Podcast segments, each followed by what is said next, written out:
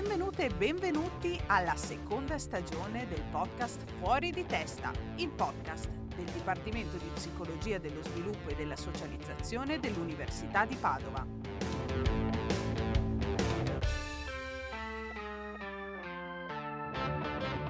Oggi siamo qui con Andrea Scatolon, assegnista del Dipartimento che si occupa di psicologia sociale. Benvenuto. Grazie, ciao. Bene, iniziamo con le domande scioglierghiaccio. Vai. Vediamo. Leggere o scrivere? Leggere.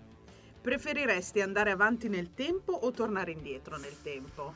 Tornare indietro, sono una persona che torna indietro. C'è la storia. Mm-hmm. Visto che siamo sotto Natale, adesso le domandine mm. natalizie. Mariah Carey o Michael Bublé? Acchio, che domanda. Eh, questa è questa determina questa è la pe- personalità quasi. A pelle ti direi Bublé, perché okay. è la prima canzone che ho nella mia playlist natalizia, una ah. sola, quindi direi Bublé. Bublé. E aprire i regali la vigilia di Natale o la mattina di Natale? A mezzanotte spaccata, cosa sarebbe? Ah, wow! Attesa fino a mezzanotte. Attesa fino svegli, a mezzanotte, quindi è già nel Natale, esatto. diciamo.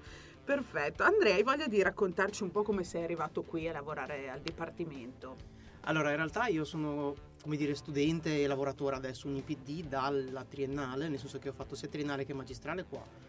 Prima ho fatto all'epoca L quattro, non so se adesso sia ancora L quattro, comunque insomma... Personalità. Eh, personalità, mettiamo così. Ho fatto la tesi con Anne Maass, che in realtà è stata un po' il punto di partenza per la mia passione accademica, un po' spinto facendo il suo corso di psicologia sociale, facendo la tesi anche con lei. Ah, a sì, dire, una ehi, professoressa storica, assolutamente, diciamo, del, assolutamente. del nostro Poi, dipartimento. Molto motivante in questo senso, quindi infatti devo dire che penso che lei sia un po' la figura che mi ha fatto venire la voglia e l'idea di fare ricerca nell'ambito di psicologia sociale. Poi invece in magistrale ho fatto proprio, come dire, la magistrale specifica di sociale e poi ho fatto la tesi sempre di magistrale qui con la professoressa Lenzi, però.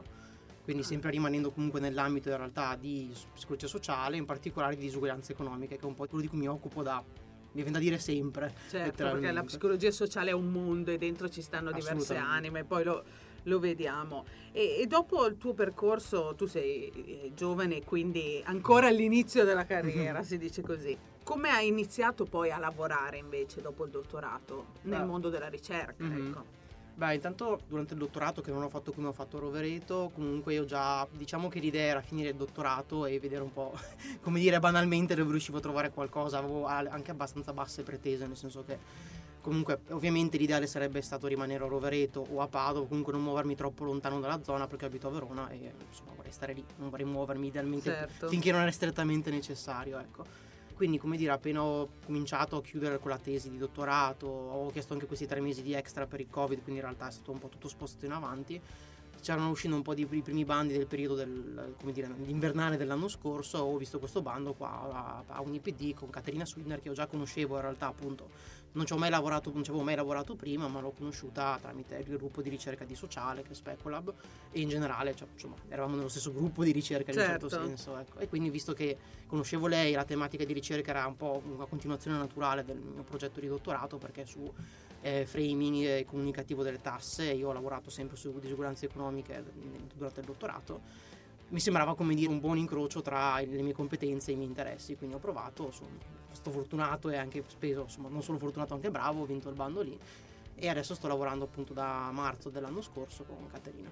Bene, quindi anche tu sei nelle prime esperienze lavorative post dottorato, sì, perché esatto. anche qua abbiamo ospiti, chi è professore, chi è ricercatore, mm. eccetera, e anche conoscere un po' l'esperienza di chi inizia a muovere i primi passi eh, è molto interessante. Che cosa ti ha spinto a intraprendere un po' questa carriera, al di là delle opportunità che magari hai trovato un po' nel tuo percorso? Mm. Beh, come ti dicevo prima, una grossa motivazione proprio alla ricerca mi è arrivata da, da, fare, da studiare qua a Padova, tra il corso di Anne Maass, fare la tesi con lei, poi in realtà anche durante il mio, la mia magistrale, appunto, già ero convinto, come dire, di psicologia sociale, ma la convinzione di voler fare l'accademia mi è, diciamo, mi è arrivata in magistrale quando ho seguito, sempre con la professoressa però Lenzi in questo caso, ho seguito questa Winter School che è stata nel duemiladiciotto sulla tematica Competing and Cooperating, c'entrava anche quella appunto con disuguaglianze economiche. In realtà ero sia partecipante che un po' co-organizer con lei, perché stavo facendo appunto il tirocinio assieme durante il mio periodo di tesi e lì ho fatto questa conferenza che è stata letteralmente la mia prima conferenza, come dire, accademica alla fine qua a Padova, di cui ho anche fatto parte del team organizzativo. E mi sono proprio innamorato della cosa, cioè è stato proprio un bel momento dal punto di vista di, come dire, l- l'evento in sé, ma come dire, starci dentro, vedere ricercatori molto appassionati da vicino, lavorare con la professoressa Lenzi, con altre persone super appassionate della ricerca, mi ha proprio trasmesso questa voglia che mi ha confermato in un certo senso quella che era già una mia idea, un mio percorso in corso, in itinere. Quindi è dalle lezioni in università sì, che un po' sì, ti è arrivata sì, la passione, esatto. Mm-hmm. Perché spesso anche gli studenti e le studentesse magari hanno un po' l'idea di proseguire nell'ambito della clinica, invece anche nelle lezioni c'è modo di parlare anche della ricerca. Mm-hmm. E immagino che anche durante la Winter School tu abbia avuto l'occasione, come dire, di trovare anche delle persone esterne a Padova, sì, ecco, esatto, all'Università esatto, di Padova, sì, sì, quello sì, è stato stimolante. Assolutamente sì, una serie di ricercatori prevalentemente americani, che tra l'altro non direi pitremiliari, ma quasi, almeno per me, psicologicamente ambito, per certo. me lo erano, sulla ricerca, sulla percezione delle disuguaglianze economiche da parte delle persone, che insomma vederle in persona, interagirci, avere un po' questo confronto, oltre che scritte in un articolo, esatto, è stata un, proprio una bella esperienza. Sono la... un po' come i big, come i cantanti, che sì, quando li sì, vedi nel, negli deep, articoli, esatto, poi li vedi sì, dal vivo e sì, dici sì, ah sì. ma tu sei fatto così. Ecco. Invece quali sono state le sfide principali in questo tuo percorso? Magari non è lunghissimo, ma le sfide già si percepiscono all'inizio. Mm-hmm. Ma ti dirò, penso che um, il grosso, se dovessi riassumerlo, è stato un po' il passaggio tra questa fase di idealizzazione del voglio fare l'accademico, voglio studiare in, stare in accademia, e poi cominciare il dottorato, che di fatto, come dire, sto, il passaggio, sto, come dire, la rottura dell'idealizzazione, nel senso che prima era tutto rose e fiori, non c'era tutto, tutto il dover scrivere i paper, il dover cercare un postdoc dopo, certo. o il dover mantenersi, come dire, in una certa posizione, in un certo... Sì, con delle richieste varie dal punto di vista sia del mio supervisor che dell'ambiente accademico generale che del dottorato overall. C'è stato un po' questo momento, una serie di momenti in cui, come dire, ho, mi sono scontato tra questo mio grande desiderio e amore per la ricerca, ma allo stesso tempo una serie di limiti strutturali, forse anche interpersonali a volte con la supervisor o altri colleghi che magari mi hanno un po' fatto invece spostare verso il... Mm, però sono proprio sicuro che voglio continuare a fare la ricerca, come dire, qualche dubbio verso il piano della realtà, sì, diciamo. esatto, esatto, esatto. Quindi una, certa, una serie di difficoltà da questo punto di vista l'ho direi avuta durante tutto il corso del dottorato, un po' a spot, però come dire poi con, anche un po' con la chiusura secondo me del dottorato, il passaggio al postdoc, in cui adesso mi sento un po' più in mano quello che sto facendo, anche un po' di più potere decisionale banalmente, mi sento molto meglio, molto più libero e molto più anche in grado di, come dire, cioè sento che ho più valore anche dal punto di vista di, dell'accademia, ecco. Certo, perché magari anche chi inizia appunto eh, con la didattica o chi è un po' esterno al mondo della vita accademica, chiamiamolo così, può pensare alla ricerca come un qualcuno che, che sta, non lo so, a studiare, a ricercare, invece è un vero e proprio lavoro con dei vincoli organizzativi che spesso mettono in dubbio chiaramente la voglia di, mm-hmm. di proseguire, immagino. Sì. Ma anche non solo magari organizzativi, io forse li vedo, che è la prima cosa che ho detto di fatto, però anche banalmente il tempo, cioè proprio il tempo che occupa, e che da un lato adesso che, come dire, sono un po' più tranquillo, non mi dispiace che sia una cosa, eh, alla fine è molto pervasivo, che ti assorbe, esatto, quindi cioè in tutte le sfaccettature della mia vita, quindi come dire occasionalmente è stato un po' un peso, ma adesso devo dire che lo sto più rivalutando come invece una cosa bella, ecco. Eh, ovviamente con i limiti del workaholism, però, ehm, però allo stesso tempo tante volte ho sentito che, date le richieste più o meno implicite, più o meno, richie- più o meno effettive di, dell'accademia, tante volte sentivo che mi perdevo invece un po' una serie di cose, dei miei hobby, una, banalmente lo stare a casa, il piacere di cucinare, quelle cose che piacciono a me, insomma godermi i miei hobby in generale, mettiamola certo. così, e invece quello a volte effettivamente è stato un po' un peso. Sì, non è un lavoro che timbri il cartellino, esatto. Si può dire che è un vantaggio perché ti dà quella flessibilità di poter, come dire, organizzarti anche il tuo lavoro, dall'altro immagino che spesso se si, ci sono scadenze o richieste anche dall'esterno tocca un po' eh sì. starci dietro, eh sì. ecco. Tu tornassi indietro lo rifaresti? Il dottorato o in generale tutto in questo? Generale questo percorso? Eh, adesso ti dico di sì. Se me lo chiedevi forse tre mesi fa non sarei stato così sicuro, ti dico la vera onesta verità. Adesso sono, ti direi sì, assolutamente. Bene, meno male che ti ho intervistato adesso. Allora. Anche perché prima ti ho chiesto torneresti indietro nel tempo. Eh, ma quello è perché sono una persona molto indecisa e molto rimuginante, quindi, quindi oltre qualche... che perché mi piace la storia un po', ah, anche okay, dai, però... quindi qualche scelta l'avresti rivalutata. Capito, sai, molte volte dico "Ah, però questa cosa avrei potuto farla così", quindi magari la macchina del tempo in questo senso probabilmente ne abuserei, eh. Quindi ecco. Forse è meglio che non ci sia. È meglio che non ci esatto. sia, esatto. Senti, di cosa ti occupi quindi? Cosa hai iniziato a studiare durante il tuo dottorato e mm-hmm. che stai continuando a portare avanti?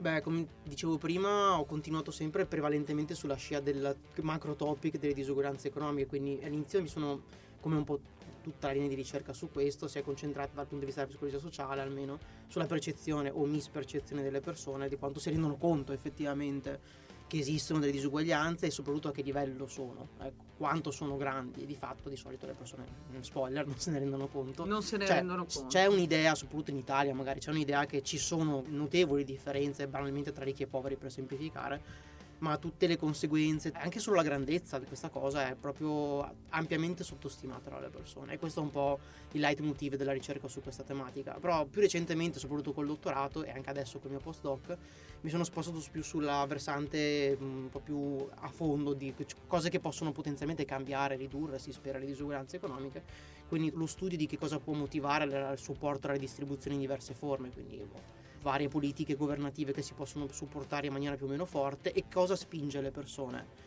a crederci banalmente, ma anche a supportarle, ecco, soprattutto in un contesto come quello italiano, che è molto titubante dal punto di vista della fiducia nel governo, anche solo come nelle istituzioni. Esatto, e nelle istituzioni in generale. Quindi, se tu dovessi dare una definizione della disuguaglianza economica per chi non magari ce l'ha solo in mente come mm-hmm. sentito dire, ecco mm-hmm.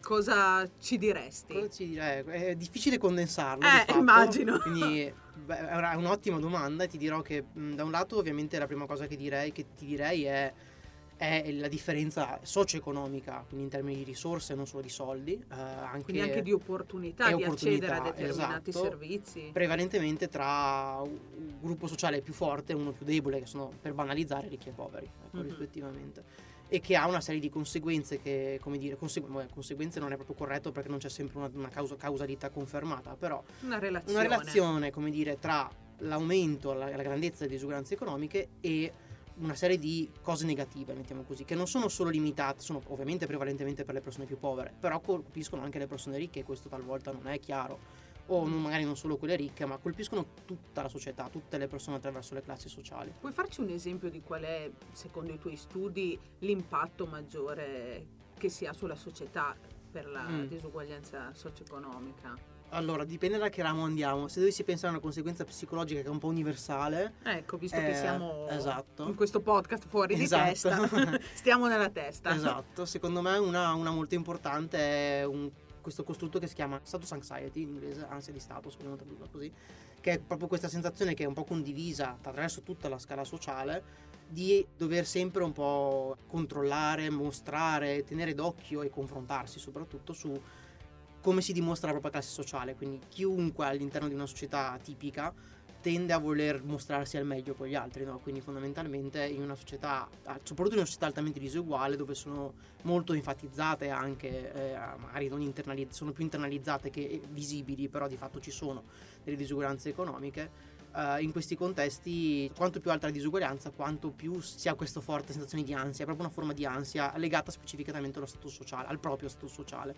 e anche al volerlo dimostrare alle altre persone, che ne so, in una città molto, molto alta dal punto di vista delle disuguaglianze, molto ricca in generale, magari è più facile che si veda la persona che passa con la limousine o il macchinone o l'orologione eccetera, e allora è più facile il confronto con questa persona, anche se magari non si è messi tanto male dal punto di vista socio-economico, eh, magari anche un'altra persona ricca che vede quella più ricca di, di lei o lui e dice però io potrei essere anch'io col, col Rolex più figo magari, o col macchinone più figo, e adesso ovviamente questo non è la cosa più grave, certo, era un esempio. Ci sono persone che muoiono per, per, per, per, per la povertà, mm. ovviamente non, non sto assolutamente dicendo che questo è più grave, però è molto pervasivo, eh, per dare un esempio che magari non è tanto noto alle persone, però c'è, ed certo, è un quasi un meccanismo un po' inconscio che però colpisce sì. diciamo tutte le classi sociali, sì, in questo esatto, senso, questo confronto continuo, esatto. E come hai studiato, stai studiando tu questi aspetti?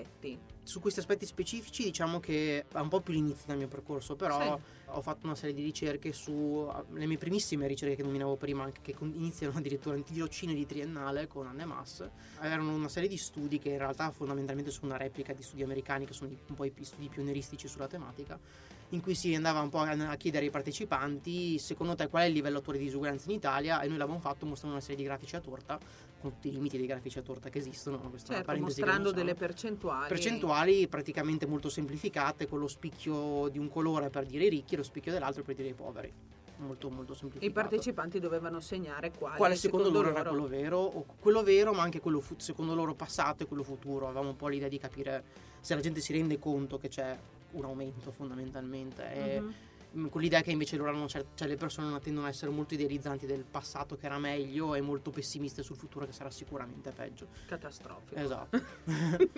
E cosa avete trovato con questo studio? Che le persone non sono precise, ma questo non sono non è precise sulle assolutamente cifre. Cioè magari si rendono conto che c'è una certa disuguaglianza, come dicevo prima, però di fatto lo sottostimano ampiamente, cioè non si rendono conto che magari il divario è, nel caso dell'Italia all'epoca, settanta per cento versus uno scarso per cento, anzi zero virgola quattro, e loro magari pensavano cinquanta venti, che ne so, una roba del genere. Cioè c'è una idea che c'è una ratio svantaggiosa, però non si capiscono, non si capacitano. Esatto. Un po' quello che dicevi prima, che c'è poca consapevolezza della disuguaglianza mm-hmm. economica, e forse è molto legata al pensiero che abbiamo dei paesi del terzo mondo, forse mm-hmm. dove lì sì. è più esplicita esatto. la differenza, a volte anche a livello strutturale. Nelle città ci sì. sono parti completamente disastrate, in povertà assoluta, e grattacieli mm-hmm. di lusso, ecco sì, quindi sì, forse vero. Siamo più eh, come dire immersi anche in un immaginario che arriva anche dai mass media, che ci fa pensare che la disuguaglianza sia qualcosa che non riguarda l'Italia. Esatto, invece esattamente. Mi stai dicendo proprio mm-hmm. il contrario, anzi. Mm-hmm,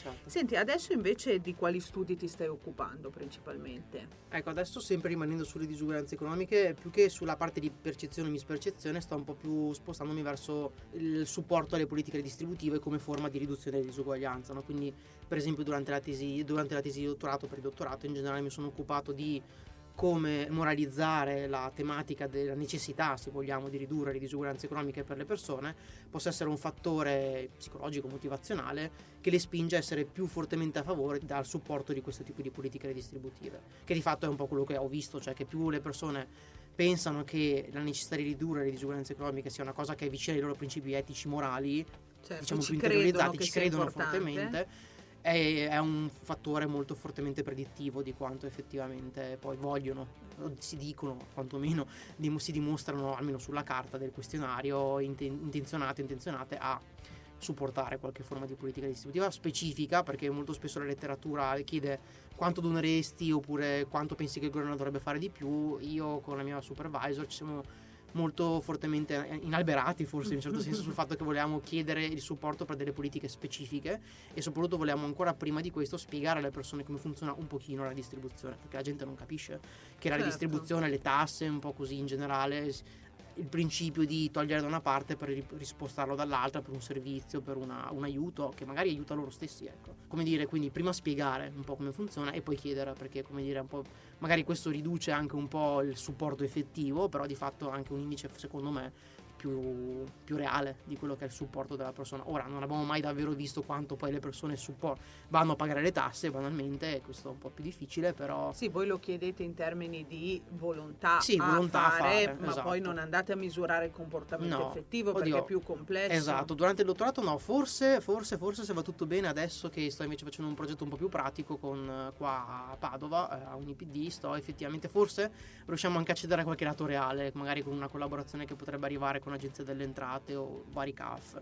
Ora dico forse, certo, certo, lo però, mettiamo come speranza, lo mettiamo come perché speranza. A volte quando si lavora su dei dati magari che prevedono una volontà, un'intenzione, sì. non è un dato così vicino no, magari no, alla realtà, assolutamente, ecco. Anzi c'è un forte discrezio tra l'intenzione e poi i dati, che di fatto vanno, vanno a vedere il lato reale di tributi pagati o effettivo, come dire, anche governance, cioè come funziona effettivamente all'interno di quello stato. Cioè tante volte i, questi, i sondaggi pub, un, po', un po' così un po' così alla mano mm-hmm. dicono sì sì tutti vogliono ridurre le disuguaglianze, però di fatto poi vai a vedere nella pratica poi ci sono eh, ancora esatto, eh, quindi, banalmente esatto. quindi, e esatto. quindi quando tu parli di eh, politiche anche di redistribuzione mm-hmm. intendi magari anche la volontà di fare delle donazioni per le fasce di popolazioni più deboli economicamente, oppure anche un vero e proprio sistema di tassazione che porta a delle redistribuzioni più eque? Un po' entrambe le cose, nel senso che, come ti dicevo prima, spesso la letteratura, il grosso della letteratura si è concentrato su domande un po' più alla mano, quindi appunto quanto doneresti a X organizzazione che dovrebbe in teoria o ipoteticamente o davvero da, aiutare. Come dire, aiutare le persone povere, per esempio, o, ma anche, cioè, come dire, in, um, soprattutto recentemente sto anche includendo cose un po' più precise, tipo quanto supporti l'inserimento, la legalizzazione di un minimum wage in Italia o in altri paesi se non ci sono, quanto saresti d'accordo col dare dei, come dire, dei contributi specificatamente alle famiglie più povere, nel senso più sotto una certa soglia economica specifica, al fine di aiutarle, aiuta, come dire, a far crescere i propri figli banalmente, cioè cercare sia quelle un po' più generali che quelle anche un po' più specifiche, perché secondo me, secondo la mia esperienza fino ad ora, più è specifico più è difficile che la persona sia d'accordo, soprattutto se ha capito, o meglio non è più difficile che sia d'accordo, si spera che sia più d'accordo in maniera più, come dire, informata, perché prima certo, magari ha capito come funziona, perché si medesima magari anche nel, nell'atto che esatto, dovrebbe fare esatto. E se dai dati che avete le persone a cosa sono più disposte a fare? A fare. Uh, quelle su cui c'è più movimento, come dire, secondo me sono da un lato quello del, del salario minimo che dicevo prima, il minimum wage. Cioè uh, le persone ritengano che sia necessario che sì, ci sia sono, un hanno livelli minimo. Di supporto, esatto, hanno un livello di supporto mediamente più alto, ma secondo me anche dovuto un po' ai campioni con cui ho avuto finora adesso a che fare, che sono prevalentemente giovani, magari neolavoratori o quasi lavoratori, quindi ci sta che sia anche un po' più di interesse certo, personale. Visto che è un tema anche caldo nella esatto, politica attuale. Esatto, esatto. Forse dove c'è più dibattito, che c'è un po' meno convinzione, c'è più polarizzazione se vogliamo, contrari verso sfavorevoli, mi verrebbe da dire più sulla tassazione progressiva, soprattutto nell'attuale eh certo. clima politico italiano. C'è l'idea ecco. che vengano imposte delle ulteriori tasse che vadano però sì, a livellare sì. diciamo la disuguaglianza. Esatto, cioè o magari anche solo spiegare ai partecipanti come funziona il principio di progressività molto molto, come dire, for dummies, e poi chiedere magari tu come ristruttureresti idealmente uno scaglionamento I R P E F, per esempio, che è difficile da spiegare tra l'altro. Stru- sì, assolutamente non, difficile. Per fortuna non sono ecco, fa- rispondere a queste domande è sempre molto complesso. Infatti quindi... di solito mettiamo sempre questa fa- parte di spiegazioni tutorial perché è molto necessario per anche, anche noi come team di certo. ricerca prima abbiamo dovuto imparare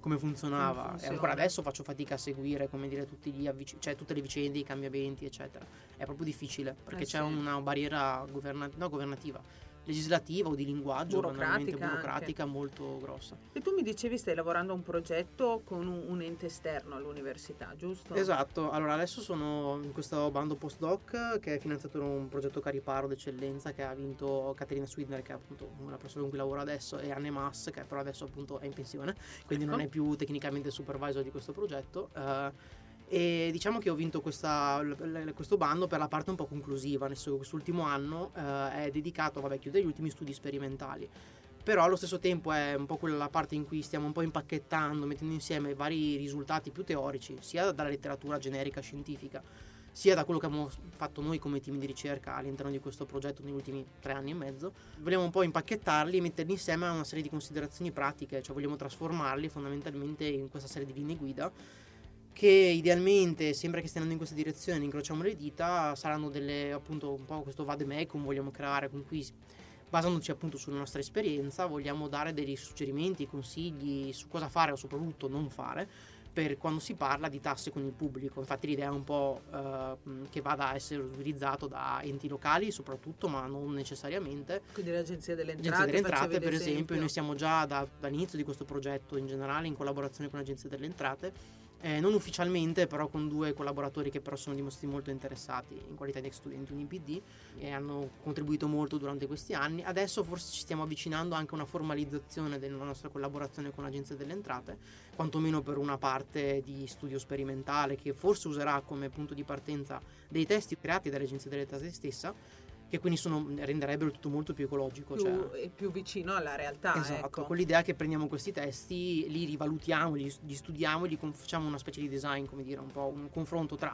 il materiale vero e il materiale di cui facciamo un upgrade, come dire, basandoci sulle nostre linee guida, la nostra esperienza, per vedere se in una popolazione rappresentativa del campione italiano magari funziona meglio uno o l'altro, cosa, certo, in, come funziona, funziona meglio più un messaggio esatto. piuttosto che l'altro, o in cosa cambia, cosa, cosa differisce tra i due banalmente. Questo è molto bello perché spesso l'università ha bisogno di aprirsi anche al territorio, non solo per avere dei dati diciamo più vicini alla realtà, ma anche per poter contribuire a dare dei suggerimenti, delle linee guida, linee pratiche mm-hmm. che possano aiutare poi anche gli enti del territorio a lavorare esatto. nella maniera più efficace, ecco. Sì, sì, assolutamente. In cosa, ad esempio, potreste dare un aiuto, ecco, in come comunicano le tasse o in che altre aree? Eh, allora, parlandone anche, perché adesso stiamo facendo una serie di interviste con agenzie di entrate, ma anche altri tipo C A F, un paio di C A F, una, una rappresentanza del comune, farà un po' con una persona che lavora al mattino, quindi abbiamo un po' diversi punti di, punti vista. di vista e diverse persone che per un motivo o per l'altro interagiscono col pubblico e possono e spesso parlano di tasse, un po' perché devono riscuoterle o perché ne parlano per un articolo di giornale, per esempio.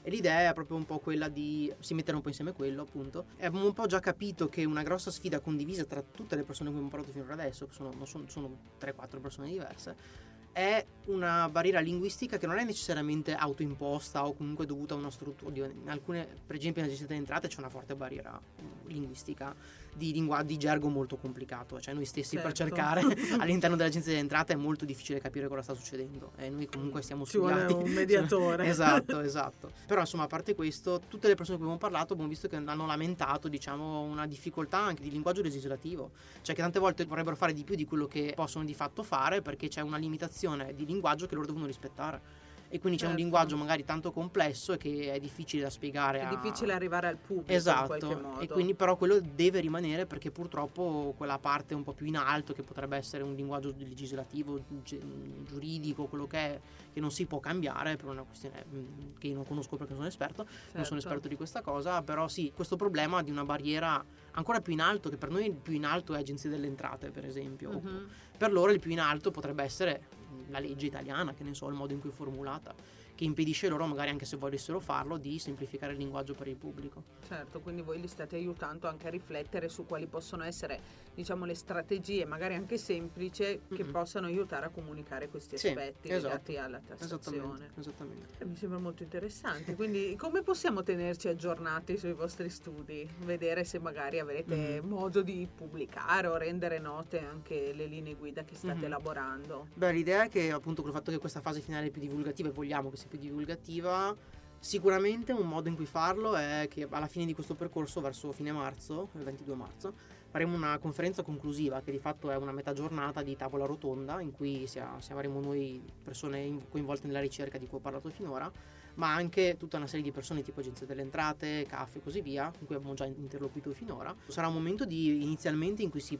presenterà un po' quello che è emerso da questi anni della ricerca, ma anche quello che loro portano come rappresentanti di X cosa, ognuno con le proprie scoperte, esigenze, richieste, un po' un mix di varie cose, con l'idea di dialogare e creare un po' un ponte, una prima presentazione di quelle che noi speriamo aver già finito per il ventidue marzo, essere queste linee guida di cui parlavo prima. Quindi è un po' un momento di chiusura, ma anche di presentazione al pubblico, perché sarà aperto al pubblico. Sarà aperto a tutti. Aperto a tutti, esatto, esattamente. Quindi quello può essere un buon, una buona occasione sicuramente. Per venire, quindi sì. terremo aggiornati anche sul sito del Dipartimento. Senti Andrea, quali sono le tue più grandi passioni al di fuori della ricerca, eh. che, che vedo essere fonte di, di passione sì. comunque? Prima cosa mi verrebbe da dire è fondamentalmente videogiochi, sono la mia passione da quando ah, ho sette anni letteralmente, dai. Da quando mio padre mi ha messo in mano un Game Boy con Pokémon Argento, io non ho, ah, mai, stac- non ho mai smesso di giocare, mai. Il tuo gioco preferito attualmente? Al momento è sicuramente l'ultimo The Legend of Zelda, che è Tears of The Kingdom. Ah. Vabbè, io sono un fan, fan sfegatato da quando sempre, da quando esiste. Da sempre. E questo è uscito da poco e io, nonostante siano passati poco, dico poco, ma sono almeno sei sette mesi, io ancora ci sto giocando. Ok, quindi... con la stessa passione del sì, primo giorno. Sì, assolutamente sì. Quindi i videogiochi. Riesci sì. a conciliare la tua passione anche con la tua attività lavorativa? Allora, in termini di tempo sì, perché mi scavo il mio tempo la sera, anche perché magari faccio un po' più fatica a dormire, la, quindi magari prima di andare a letto, di andare a dormire. Fai una partitina. Che non dovrei farlo per rilassarmi, perché è molto attivante. Ma noi non lo diciamo, non lo, diciamo. Non, non lo esatto. censuriamo. Censuriamolo. Però sì, così, ma in realtà dal punto di vista invece di metterlo insieme alla mia alla ricerca, al mio lavoro, vorrei molto. Purtroppo non ho ancora avuto un'occasione effettiva per farlo. Cioè di studiare magari sì, il tema dei videogiochi, perché a me appassiona molto la gamification, non, mm. ho, non ci ho mai fatto uno studio, né, però Avevo pianificato addirittura per il dottorato uno studio che coinvolgesse invece degli elementi di gamification con la disuguaglianza economica, però col fatto che con la mia supervisor un po' così il contesto non ha permesso di lavorarci. Certo, a volte anche le tempistiche insomma esatto, non esatto. aiutano. Però forse ce la farò, a un certo punto magari non sarà durante il postdoc, però quando magari avrò il mio momento per dire propongo una proposta di ricerca, magari... o trovo un bando che magari ne parla, ecco, molto semplicemente. Vorresti spe- spostarti assolutamente, su vorrei anche appre- apprendere qualche cosa un po' più, qualche competenza un po' più tecnica se possibile, certo. nel tempo libero, certo, cioè quello che rimane esatto. quello che... ma sei all'inizio quindi mm-hmm. tutto è possibile. Se tu non avessi fatto ricerca, che lavoro avresti fatto? O cosa avresti fatto in generale? Eh, uh, avevo due passioni da piccolo. Eh, una era la scrittura, cioè in generale durante il liceo soprattutto sono stato molto motivato dai miei professori di italiano a scrivere, perché dicevano che ah, ero bravo. Vedi che la domanda scioglie ghiaccio. Eh, allora ma infatti poi, era... ci ho, poi ci ho pensato. E non ci ti... siamo messi d'accordo, possiamo dirlo. Esatto. E infatti tra l'altro ci ho pensato mentre te lo dicevo, dicevo ti ho detto leggere perché mi piace molto leggere ed eh. è quello che faccio più spesso che scrivere forse. Certo. Però effettivamente a me piace anche molto scrivere, piace molto scrivere divulgativo, invece una volta avevo anche questa idea balzana di fare un po' così malsana di um, scrivere un libro o magari una roba, a me piace molto il fantasy per esempio. Eh beh, sei ancora in tempo. Sono eh? ancora in tempo, ecco. Però diciamo che... Oggi hai dichiarato grandi sogni. Ho dichiarato quindi... un grande sogno, che rimarrà qui, nella, eh, esatto. potrò essere ricattato. No, sì, effettivamente questo era un mio sogno, cioè scrivere. Eh, però e, e dall'altra parte tornando ai videogiochi invece avevo un po' l'idea che mi sarebbe piaciuto ma, ma non programmarlo, però essere nella nel mondo del, del... videoludica in qualche modo. Ancora ci spero, magari più come ricercatore. Eh, eh, è un buon è, mercato, è un buon mercato pensaci. Sicuramente, assolutamente. Pensaci. Senti, cos'è che ti ha sempre motivato un po' in questo tuo percorso, anche se all'inizio, che cos'è che ti motiva?